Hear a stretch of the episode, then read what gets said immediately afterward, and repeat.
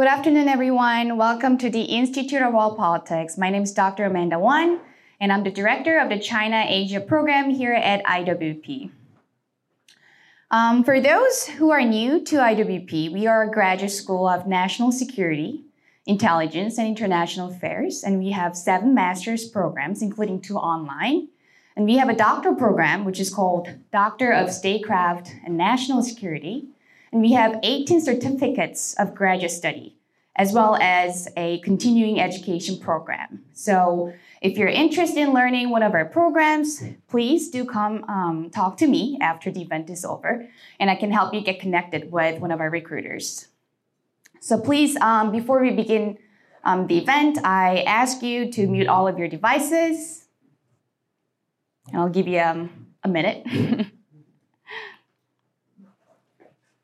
so today's event, oh, the mic is. So today's event is part of the China lecture series here at IWP. And today we have Dr. Suardi, Enrico Suardi, who has um, graduated from our executive MA program back in 2019. And we are very delighted to have um, one of our alumni today. And he will be presenting a lecture on a very unique topic um, psych- psychiatric um, analysis of Xi Jinping. So, Dr. Enrico Suardi um, is Director of Psychiatry at St. Elizabeth's Hospital and Director of Forensic Services at the Ross Center in Washington, D.C. He serves as a diplomat of the American Board of Psychiatry and Neurology in Psychiatry, Child and Adolescent Psychiatry and Forensic Psychiatry, and as a faculty at St. Elizabeth's Hospital, Georgetown University, and George Washington University. He has also served as Chief of Child and Family Psychiatrist at the U.S. State Department. Dr. Suardi, thank you very much, and we look, look forward to your um, presentation. Thank you, Dr. Perfect. You can just use this mic. Yeah. Okay, so click that one right there. Working. Yeah. Just okay.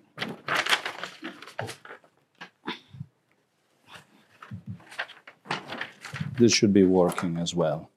Well, thank you very much, uh, Dr. Wong, for the kind introduction and for inviting me. And good afternoon, uh, everybody. Thank you for coming here. I'm always glad to be back at, uh, at IWP. Now, my talk today is the continuation of a, a conversation that I had with uh, some of you, maybe, or other people, six months ago, approximately six months ago.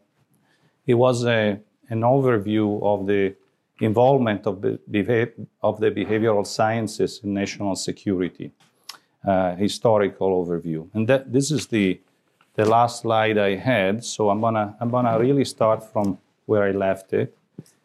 And uh, and from this list here, I picked the uh, topic of today, which is leadership analysis, uh, the indirect assessment of foreign leaders. And uh, the plan today is to present the profile of the uh, Secretary of the Chinese Communist Party, Xi Jinping, and also to briefly discuss the why and how US government uh, has assessed foreign leaders? What are some of the issues and the way forward in the field? Um, now, before I begin the, you know, talking about uh, Xi Jinping, I have to say that as a psychiatrist, I am bound to the rules and the ethical principles of the American Psychiatric Association. And one of them is known as Goldwater Rule. And what it is essentially is a prohibition for psychiatrists to assess and diagnose uh, people that they have not evaluated directly and that they've not consented to being evaluated. Now, there is an exception for psychiatrists to an extent who are involved in national security work so long as that they are operating under proper authority and with the right methods and in a confidential manner. But I am not, you know, involved in any government work. I do not represent any entities. All I say is just my um, my thought, and it's all based on open source. Just a little bit of a disclaimer here. Now, the story of the Goldwater Rule is interesting in itself. In 1964, um, magazine called Fact polled a number of psychiatrists who were convened at the annual meeting of the organization and, uh, and asked, them, asked them if uh, then Senator, Arizona Senator Barry Goldwater was fit to be president. And what came out of that was not pleasant in, in, in, in many ways. And, um, and then uh, Senator Goldwater didn't appreciate, he sued, he won, and uh, because the APA, the American Psychiatric Association, was indirectly involved, that's where this rule comes from. I don't not only uh, um, am bound to it, but I also agree with it, um, just to be clear. All right, so I am going to take uh, all of us back to 2011 to China. Um, the then Vice President Joe Biden is visiting uh, China and is uh, having dinner with Xi Jinping. It's a small group. Uh, it's a rather informal, you know, relaxed atmosphere. There's about eight people, including two interpreters. They're close collaborators. This is going to be one of several meetings that they will have of this nature, sort of informal, relaxed. And uh, Xi Jinping is the number two in China in 2011, but he is set to become the leader, right? And so there is a desire to get to know him, to understand who he is. And the conversation that night over dinner is, uh, um, is uh, about the part of the conversation is about the Arab Spring, the, the protests in the Middle East. And Xi Jinping is very concerned. And he's not just concerned about the Middle East, he's concerned about his own country and the, and the possibility that anarchy and chaos uh, could be could happen in his own country. So why is that? What is on his mind? Well, he talks about the history of China, but I will suggest that he has two things in mind. One is the history of China, and two is his own personal history. And so today I have a little bit on China, and then we will take a look at his life, at his narrative. And, we, and, and what I am going to highlight is how his personal narrative aligns with the collective historical uh, narrative of China.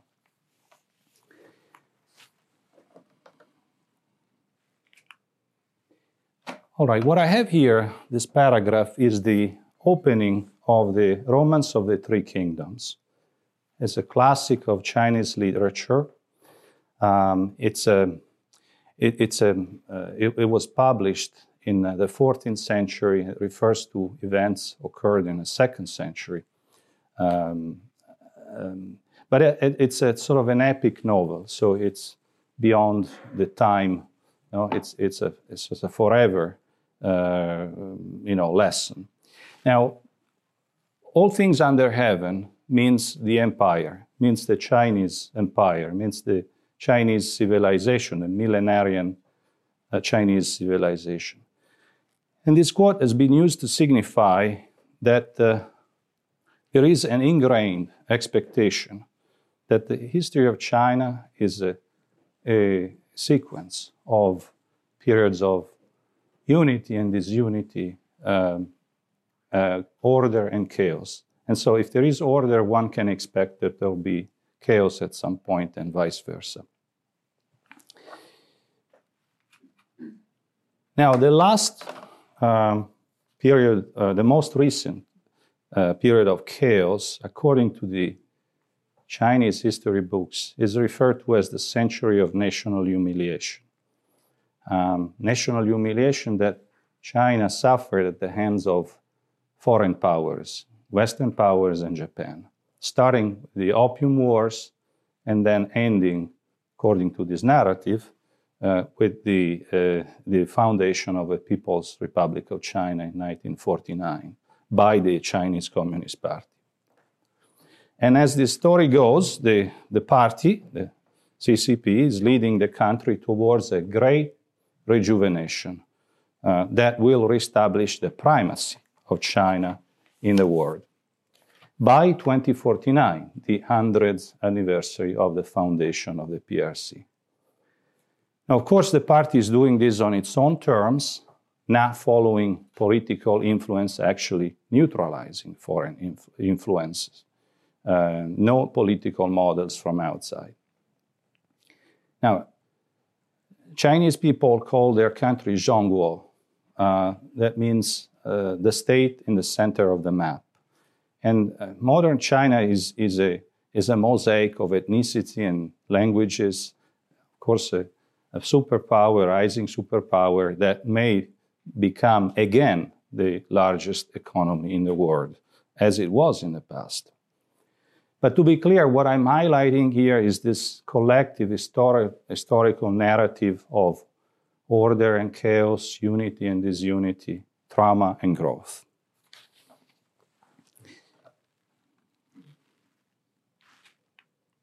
Now, the, the, the CCP uh, is the, one can say, uh, the current dynasty of this imperial civilization, and it is in its fifth generation.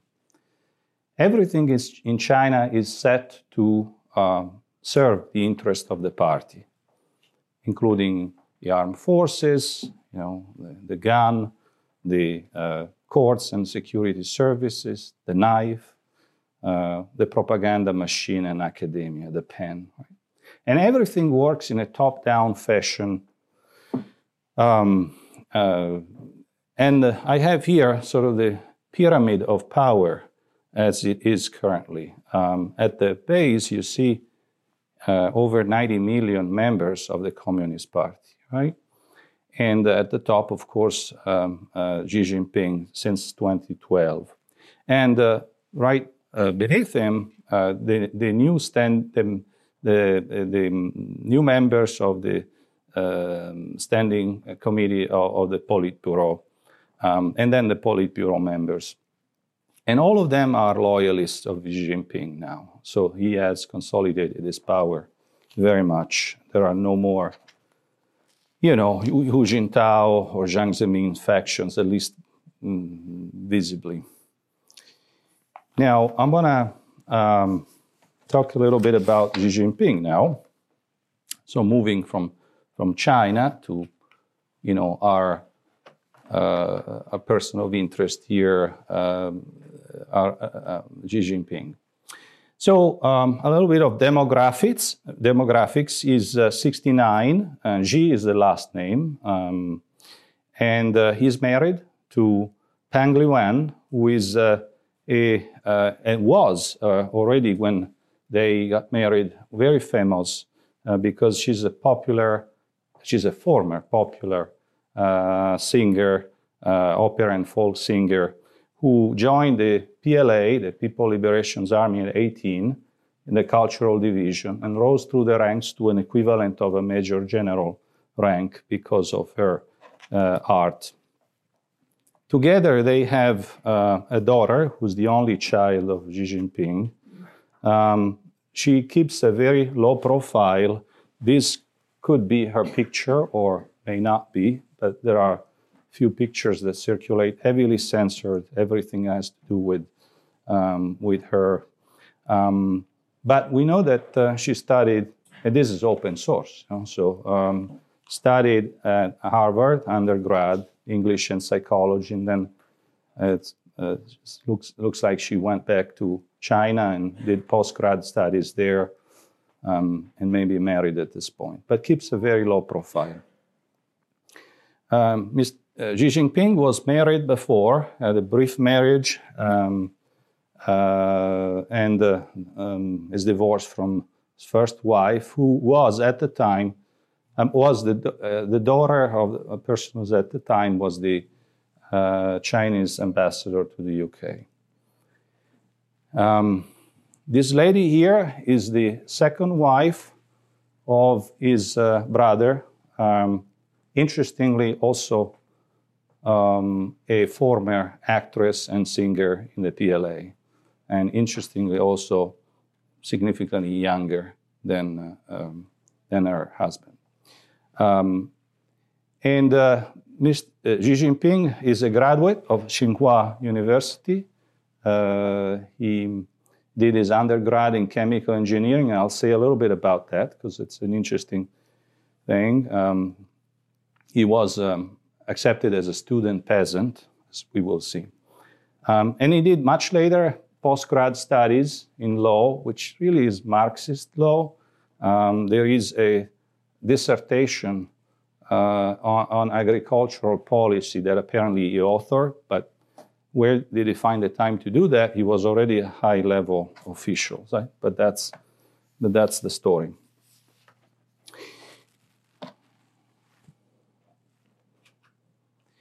Now, Xi Jinping has been referred here, uh, referred uh, to as the chairman of everything.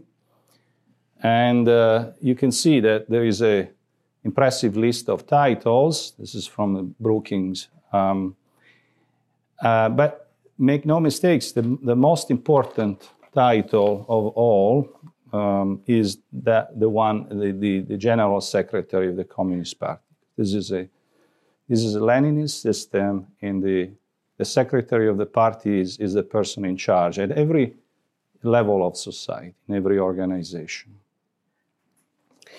Um, he is his policies, I listed some on the left here, have been uh, uh, assertive, um, both in a and transformational in the domestic and international arena. And he has consolidated his power uh, like no nobody else in China other than Mao before him. Um, he has abolished the uh, terms uh, in a constitution, the two, uh, two terms, um, and so there is no limit now, and so this could be uh, a chairmanship of everything for life. Huh? Um, now we're going to see a little bit how he rose to power. Uh, there is tremendous hardship at some point early in his life, as we will see. But his adult career uh, really began from the center of the state in what, in what one could describe as a plum job that he had through the connections of his networks of his father. He was the um, he was the personal secretary of the Minister of Defense. Um, but then after that, you know, and it's the same year of his divorce from his first wife, he chose to uh, go to the periphery of the state um, and then work his way up. He started from county level. You know, in China, it's county, uh, prefecture, and, and then province, right? And um, so all his way up. This is a not an uncommon upward route for um, Chinese officials. So to go out to the periphery and then come back to the center. Um, and uh, in 1984, he, he was already selected, eyes were already on him, and uh, he was selected among 600 promising early career officials um, it, for sort of a fast lane. Um, and the fast lane was really in the coastal uh, Fujian province, one that is facing Taiwan. Um, 1983, he, you know, is featured by Chinese TV. It's a it's a nice family portrait uh, portrait of uh, Xi Jinping, his wife, and their at that point one year daughter. Um, of course, not a coincidence that Chinese TV f- features him. There is there are eyes on him. Is uh, on the rise. And in 1997, he becomes one of the 300 uh, top uh, officials in the country uh, when he uh, makes it to the Central Committee of the CCP. Um, 2002 really reaches uh, a very senior level. He's the head of one of the 31 Chinese provinces, autonomous regions, and municipalities. And then he really reaches the sky in 2007 when he he makes it to the uh, standing committee of the Politburo. Not only, but he's the number two. Uh, he's the one who follows Hu Jintao when they all come out, right? So he's the number two, he's the heir apparent.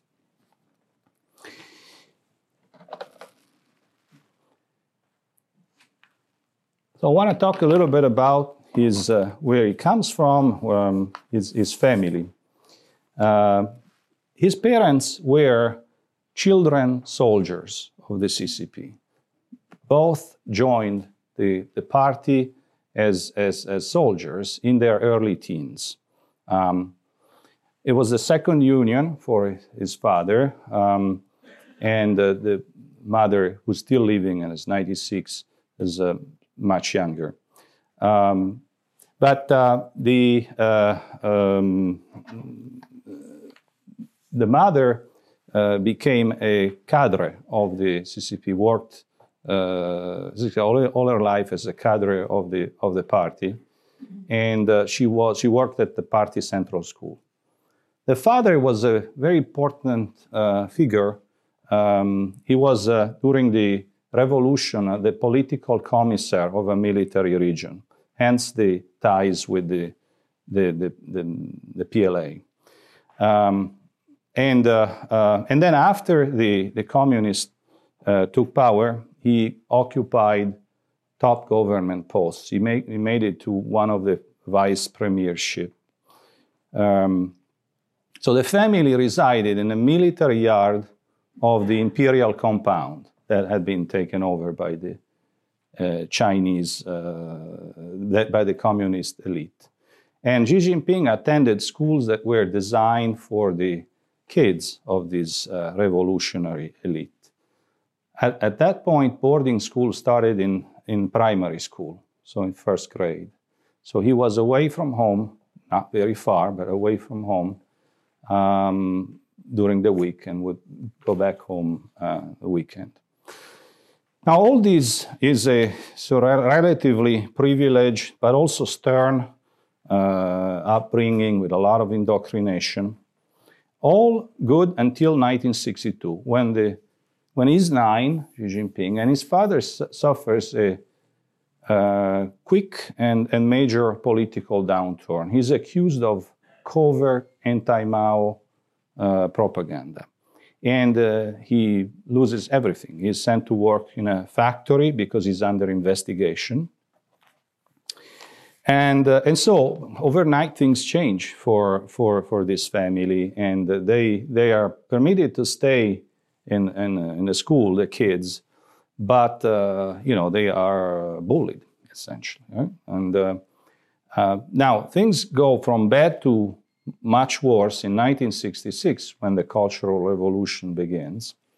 So the, this family is already troubled, right? The father is already under investigation. At this point, there is a, a public struggle session against the, the father, and he, he uh, escapes the, you know, the death for, for, for not much, and, and, uh, and, but he's imprisoned and kept in isolation.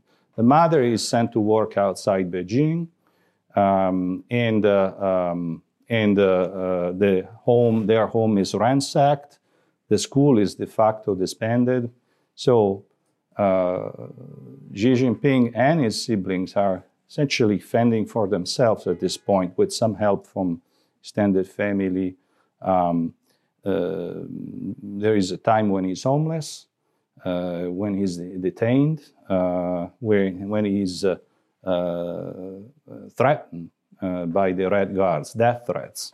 Um, and this is a, you know, a 13 year old, 14 year old boy at that point. Yeah? And one of his older half sisters from the first union of the fam- father apparently died by suicide in this, circum- in this context. Come 1968, you know, full uh, gear cultural revolution, Mao is thinking, what, what are we going to do with this all these kids who are out of school. There is all this uh, confusion, right? Um, well, he decides that the urban youth, partially educated, must be re educated by the peasants, must be re educated in the countryside. So they have to be sent down to the countryside. This is the sent down youth. It turns into the internal migration of over 17 million uh, adolescents, um, uprooted and sent to the countryside, scattered around. Xi Jinping and his uh, siblings among them. He ends up in a he ends up um, in, a, in a village called Liangjiahe. Uh, this is in the Shaanxi province, Yan'an region.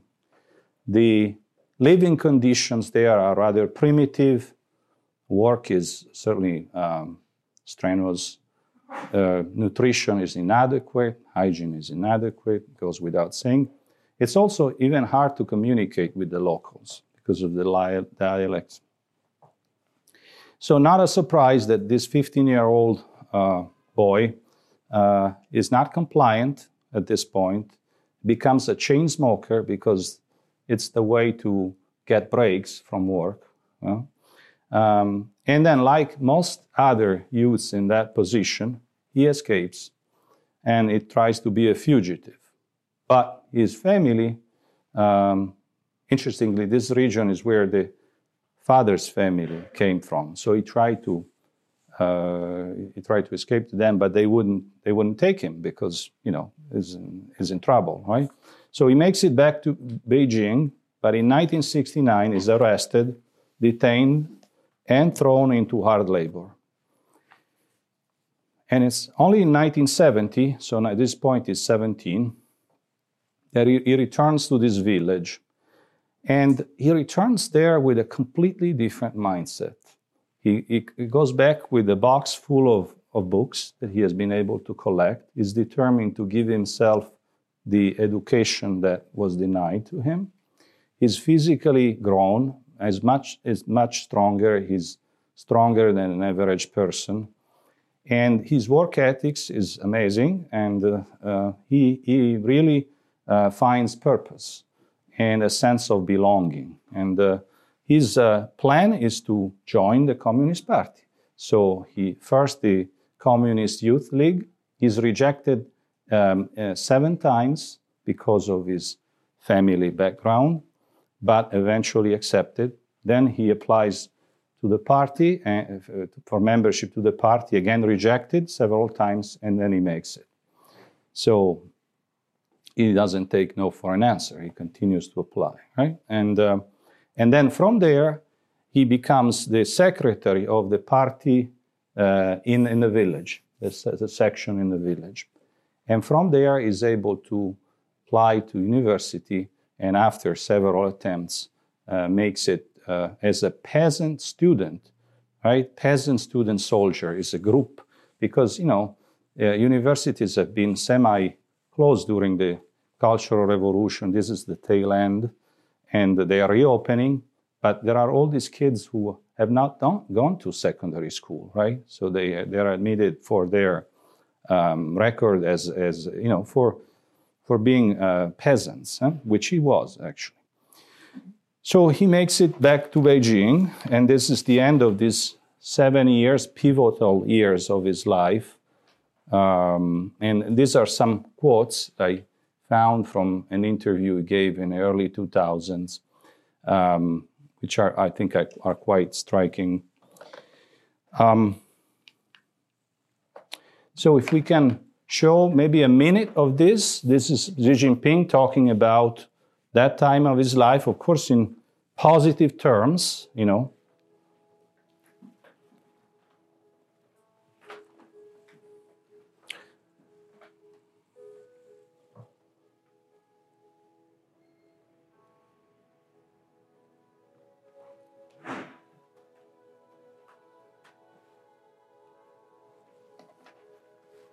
陕北插队的青年啊，给我留下的东西的话，几乎啊，它是带有一种这个，啊，这个很神秘也很神圣的这么感觉。就是我们在，呃，就是在后来的这个，呃，没有一种挑战、一种考验，或者要去做一个新的工作的时候，我们脑海里翻腾的这个东西。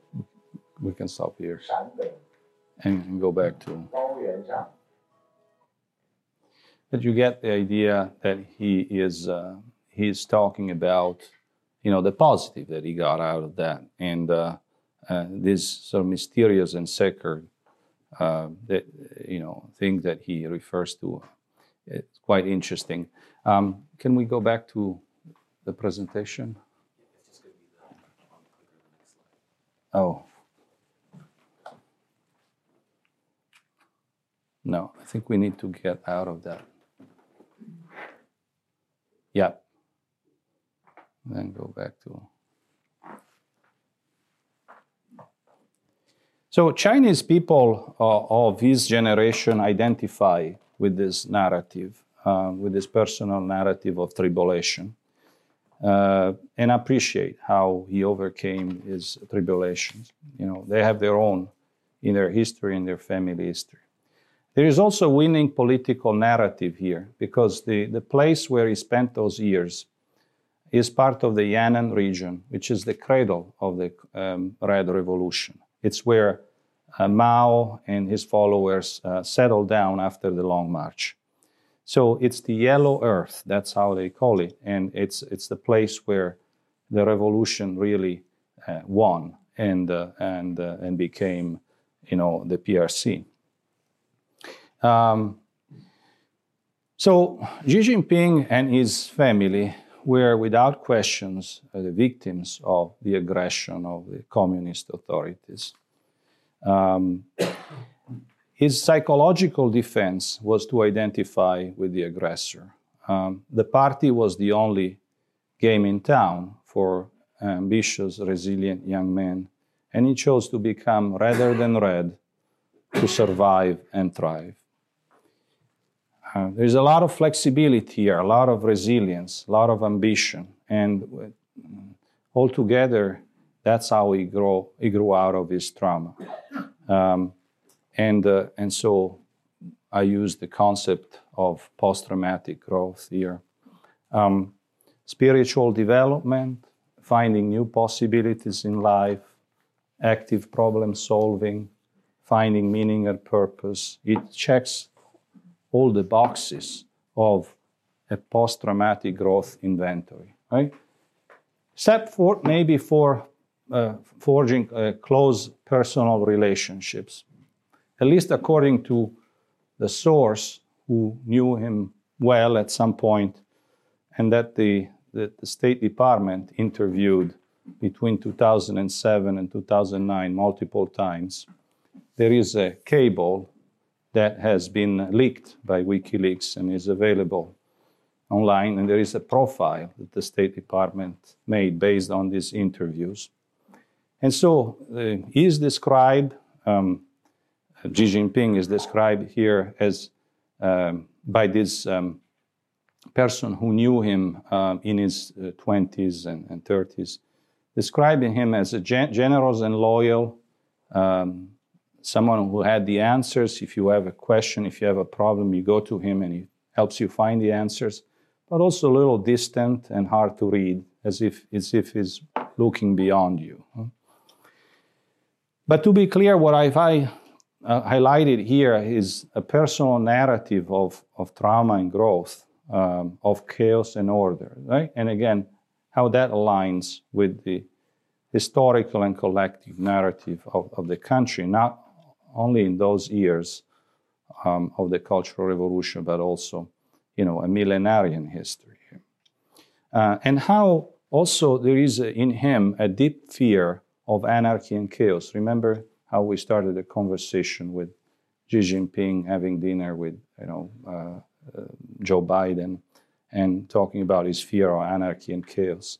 But I think that's interesting that his fear of uh, uh, anarchy and chaos is displayed, displaced away from the Communist Party to whatever jeopardizes the absolute power and control of the Communist Party in China. Now, I have a, a little bit about his mother here because, you know, a lot is known about the father. The father was this very important um, political figure. Then he he got in trouble. He was in prison. Um, uh, but in 1978, after the death of Mao, the end of the Cultural Revolution, and with Deng coming to power, he was very he had been very close to Deng Xiaoping, and so he was fully rehabilitated. Not only, but he was put in charge of the first special economic zone in China and uh, Guangdong uh, province. And, and, and from there, he made it to the Politburo. In, uh, then he got in trouble again because he spoke not publicly, but against Tiananmen. And so then they kind of retired him. But a lot is known about the father and uh, the role of the father, but I thought the, I think the mother is underestimated. Um, she definitely not a homemaker. She worked and lived away from home herself.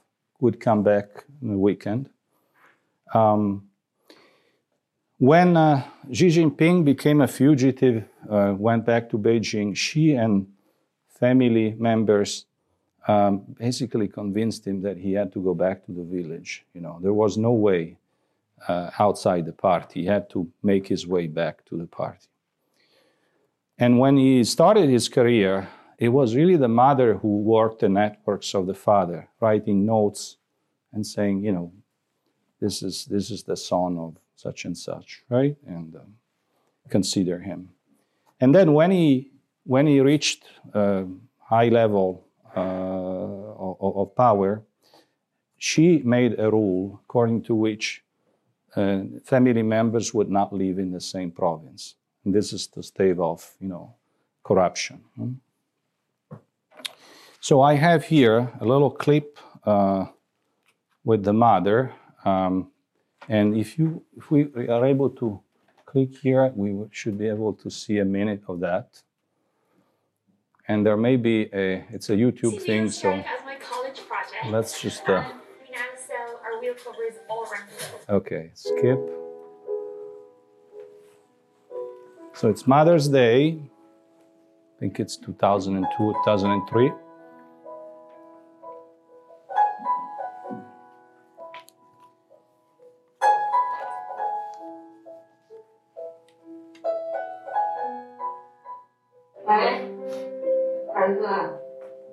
爸你今天回不来啊那好了嗯。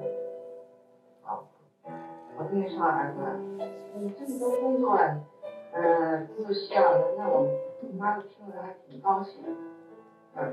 那你还不在意你来不来只要你把工作做好了嗯。呃就是对对爸爸妈妈对家这就是对家庭负责也对自己负责，是都一致的。儿子，我我这个千言万语呢，就是希望你把你的担子重担呢。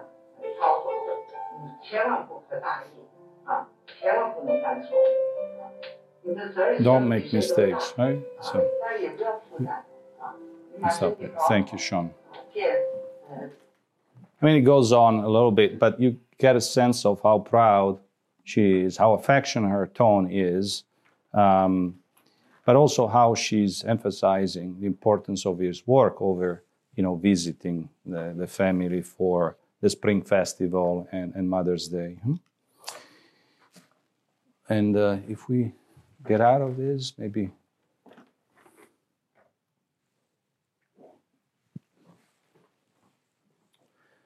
So, all I presented here is a psychobiographical, it's called psychobiographical approach to profiling uh, leaders. Hmm?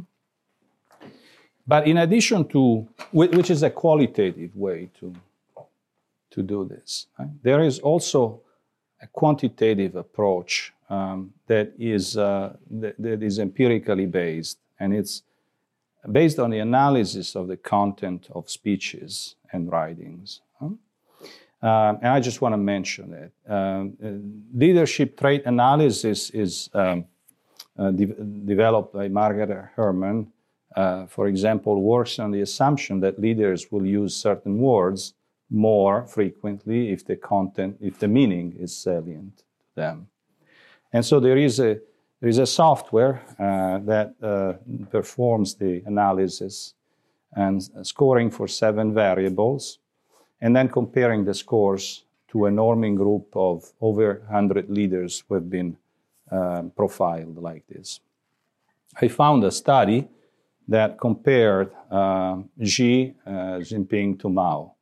They looked at the speeches of Mao and uh, uh about 80 speeches of Xi Jinping given between 2012 and 2014. And I thought the conclusion was interesting because, you know, Xi Jinping came uh, out uh, quite different from Mao, more of a bureaucrat than a revolutionary not a, disruptor like Mao was. Um, But this is 2012, 2014. I, I, I don't know after that what, uh, what would be like.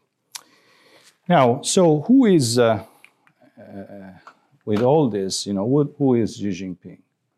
He's a princeling, he's a red aristocrat. Um, uh, first generation revolutionaries were his parents. He grew up in an imperial palace, um, but he was sent down to the yellow earth to be re educated in the cradle of the revolution. So he lost all that privilege as a, as a teen. He outgrew his trauma by identifying with the aggressor, the party.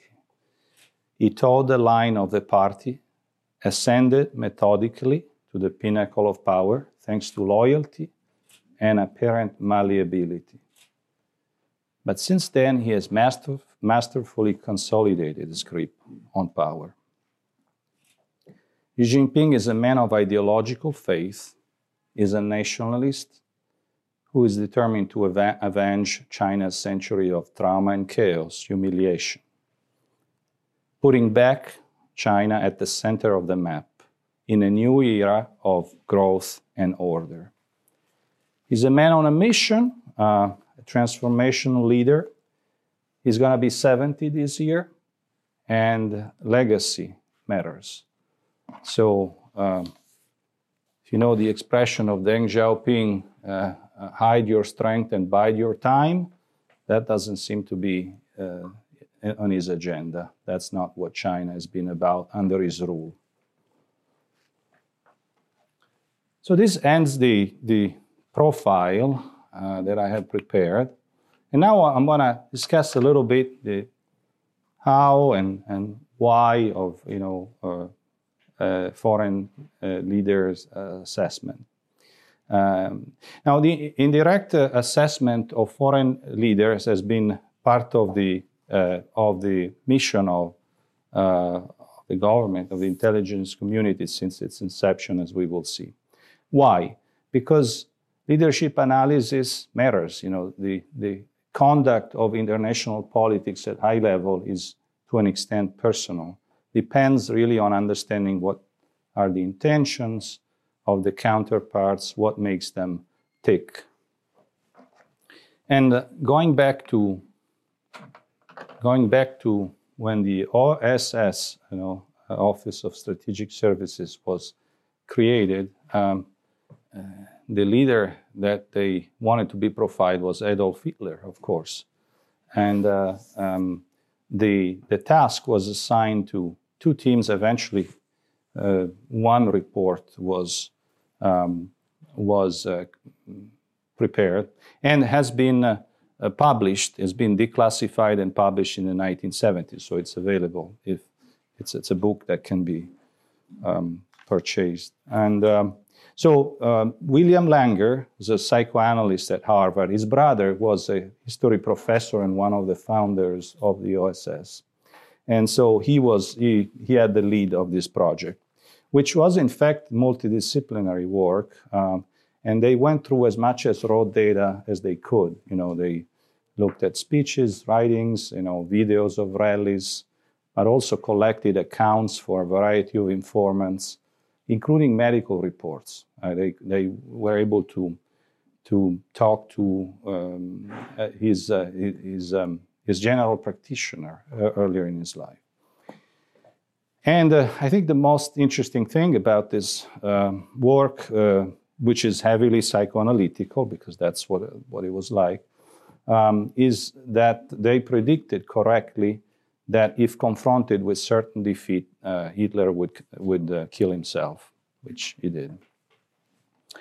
Now, in the aftermath of uh, World War II and after the National Security Act of 1947, CIA was established, the agency has had the lead in performing foreign leaders' assessment.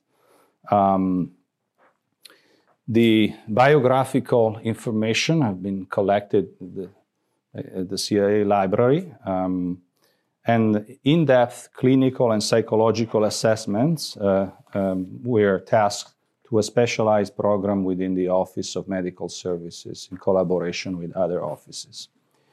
In 1973, under the, lead, the directorship of Jerrold Post, a psychiatrist, um, uh, all these activities were consolidated in a center for the analysis and political behavior in the director of science and technology at CIA. And uh, one of the high points, you know, uh, for them was for this team was the preparation of the 1978 Camp David summit. So they prepared profiles for the Carter administrations of, uh, um, of, of, Begin and Sadat.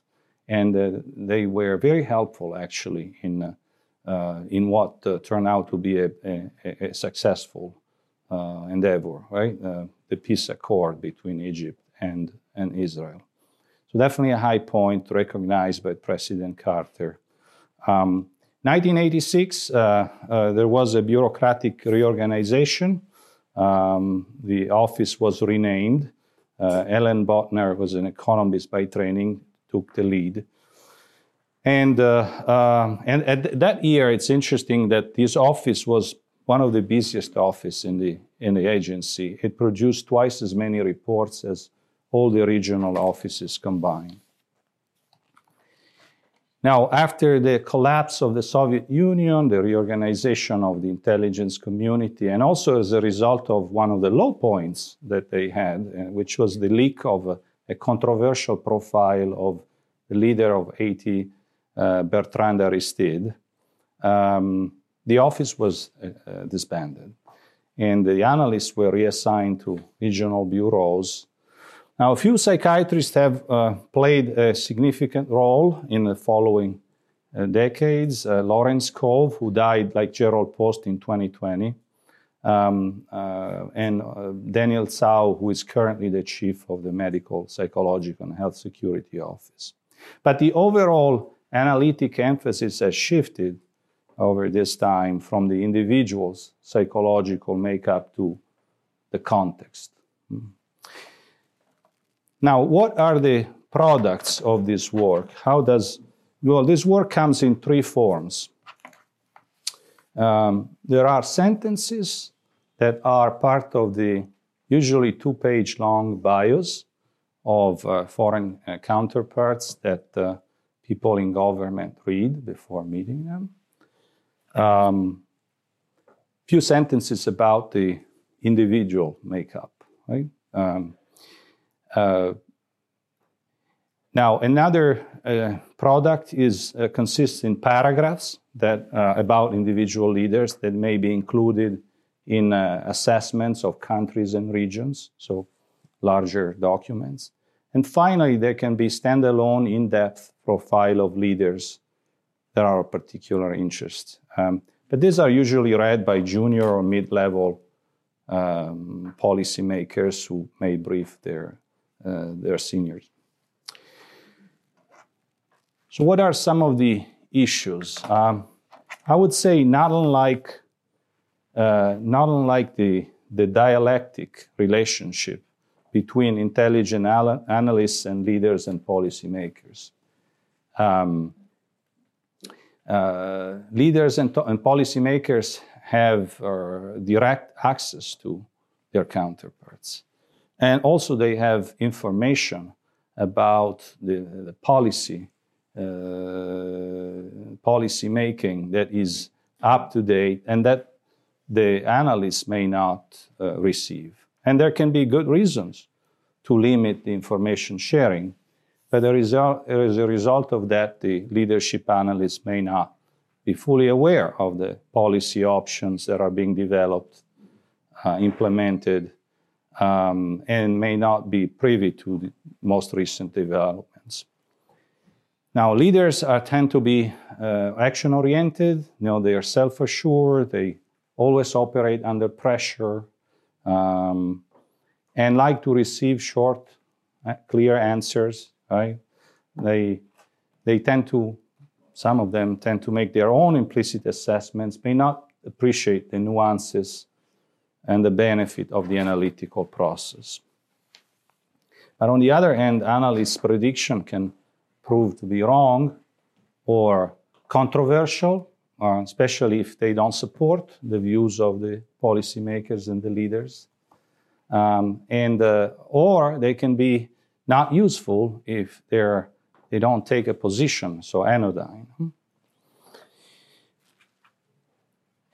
So thinking of way forward, you know, uh, ideally leadership analysts would have access to a broadest, uh, a broad range of, of information and could be involved in the debriefing of people who have direct contact with foreign leaders and their close collaborators. In depth studies of uh, prominent figures who stay in power for a long time require longitudinal approach, multidisciplinary. And uh, leadership analysis is a, should be a, a career track. Um, and linguistic and cultural competencies are key to uh, this uh, team's ability to really track the target, the, the, the target over time. Um, Now, the, the uh, quantitative approach, empirically based uh, framework uh, of uh, Margaret Hermann that I already mentioned, uh, is, is useful in addition to the psychobiographical approach, which is still in use and valid. And, and then there are now novel psycholinguistic and sentiment analysis um, that are uh, that use artificial intelligence and machine learning and uh, can offer insights uh, into uh, behavior um, that are different from the traditional qualitative approach. Now, as I move to the conclusion here, I, I want to put a plug in uh, now for the concept of strategic empathy. Um, one may wonder what does empathy have to do with all this? Um, what does empathy have to do with uh, the brutal nature of international conflict. Right? Empathy, should it be you know relegated to international aid, peace studies? Um, so I want to make difference here between. Uh, want to highlight the difference between empathy and sympathy. Sympathy is about feeling like the other, agreeing with the other. Um, empathy is not. Um, empathy is about understanding the viewpoint of the other their intentions and motivation, but not locking steps with the other. Um, and, uh, and strategic empathy means doing all of that with an eye on the national interest, right? Um, so empathy is not a is not a trait. It's not somebody something that some people inherit and others don't, right? It's a skill, and it, it can be acquired and it can be developed. So I'm to go back to the way I entitled this, you know, the memo to the president, and I'm to try to apply this strategic empathy idea, right, and concept, um, and make a suggestion. My suggestion is the title of, of this presentation. Um, essentially, a suggestion is to go and meet Xi Jinping in the village where he spent uh, those the good part of those seven years. Literally, sit with him in the cave dwelling where he where he slept. Um, and uh, uh, this is the place where he grew out of uh, horrible trauma by identifying with the, with the party that was the, the communist authorities. Um, this place has become an open air museum uh, that is visited by thousands of people every year. Um, and I would suggest to the president to actually think of him as this remarkable young man that he was at that point um, when he shakes his hands, and to have him talk about that time, you know, for as long as as it goes. I mean, the question is is uh, behind this suggestion is if a strategic use of empathy could provide a key to managing uh, and winning conflicts without war.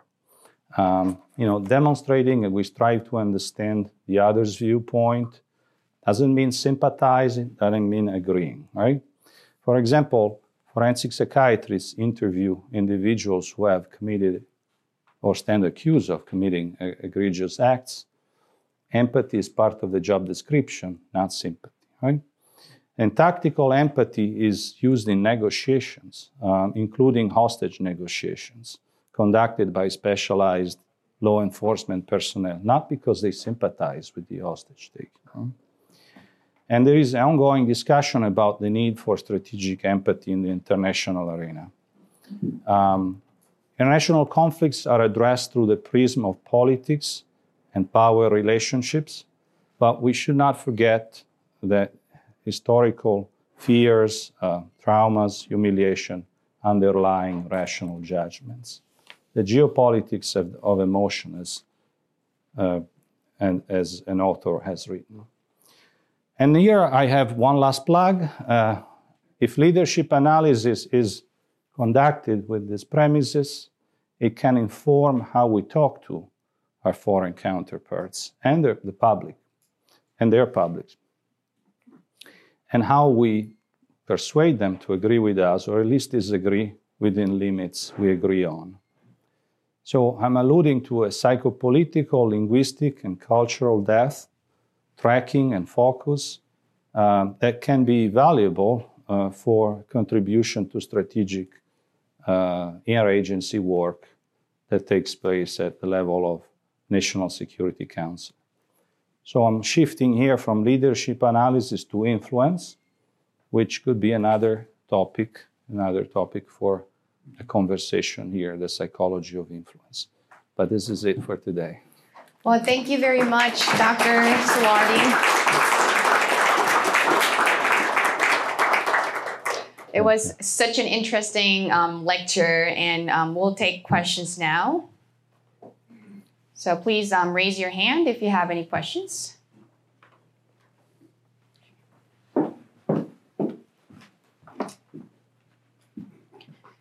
Thank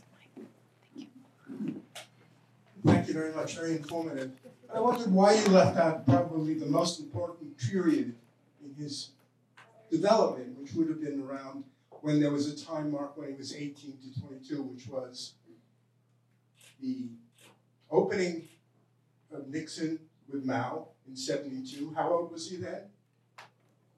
Um, 19, so, uh, yeah, maybe. The end of, and the, the, the disappearance of Chairman Mao and the Gang of Four. This would have been the most significant time mark in his life. How would that have impacted him? Yeah, um, I mean that's a that's a very interesting uh, question here. Um, you know, in reading the biographies of of, uh, of Xi Jinping that are available, and I, I showed here some uh, of them.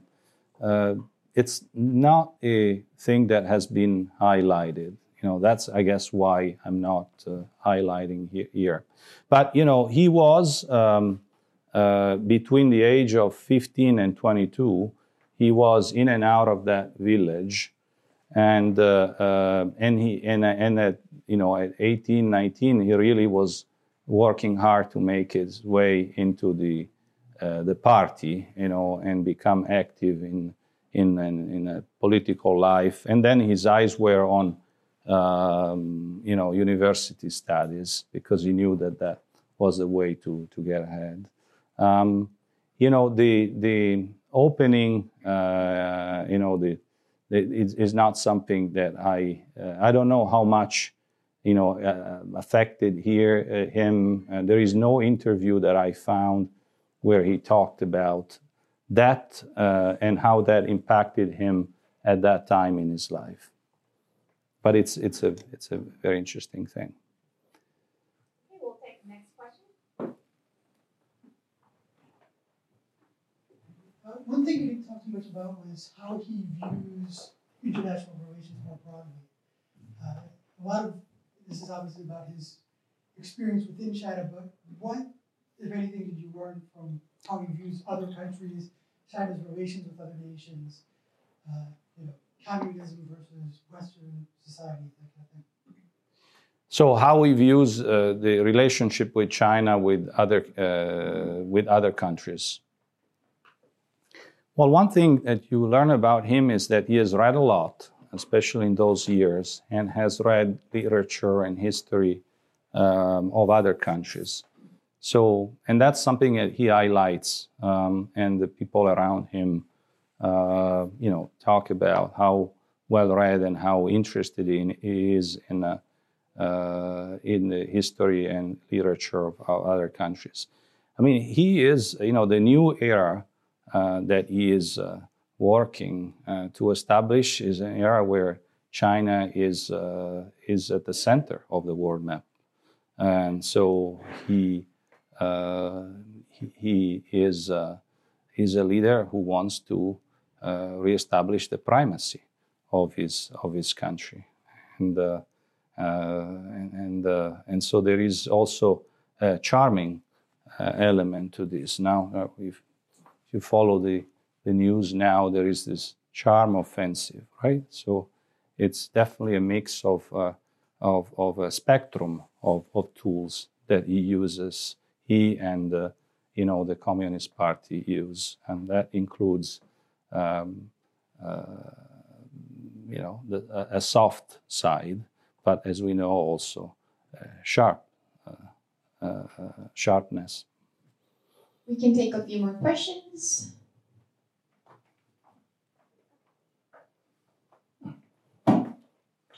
How seriously that the U.S. IC community in profiling Xi, recognizing that his propaganda, he believes in his own propaganda, that he has to, in, during his term, has to reunite with Taiwan.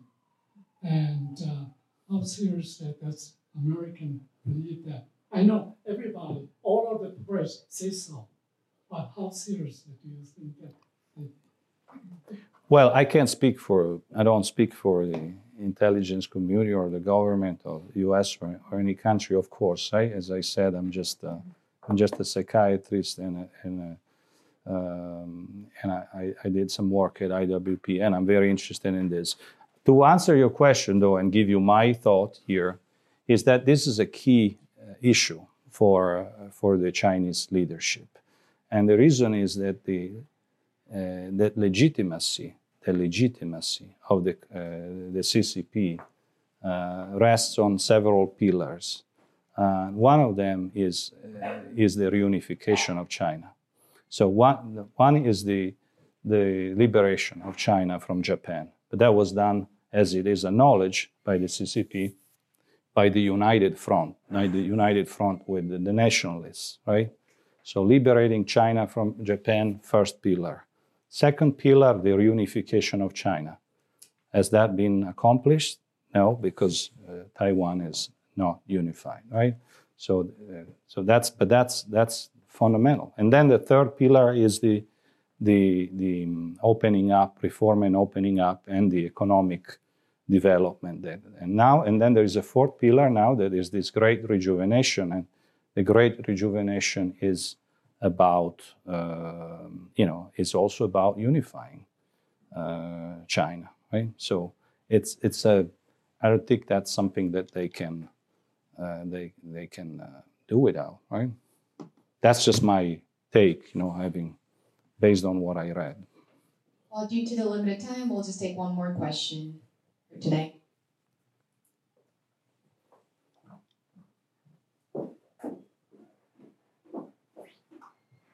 Hi. Uh, so based off the, um, I guess based off the profile you have on uh, Xi Jinping, how gingerly or aggressively do you think um, America should approach conversations like um, are sensitive, especially in China and U.S. relations, like Taiwan or um, maybe even the Uyghur crisis. Um, how do you how do you think we should approach those conversations? You say gingerly or aggressive? Uh, aggressively. Yes, yes, yes. Well, I always think about in, in terms of this as, as I, have been taught here that there is a spectrum, right? There's, there is an orchestra, right? There are different instruments and tools, and uh, you know the way I think of this is you know you think about the soft side you know of that of that approach right but I, I do think that strategic empathy is something to to really explore and and uh, and strategic empathy. You know, really understanding the, the the counterpart, really understanding, you know, how they think, what they write, and using using their words in translation and translated back. You know, um, to to to have a conversation, right? Um, and uh, um, that that would be my that would be my choice, right? Um, but I I'm not going to say that uh, that uh, deterrence, strategic deterrence, doesn't matter here, right? Um, of course, you know um, there is a, a spectrum, and there are and there is hard power and, and there is soft power.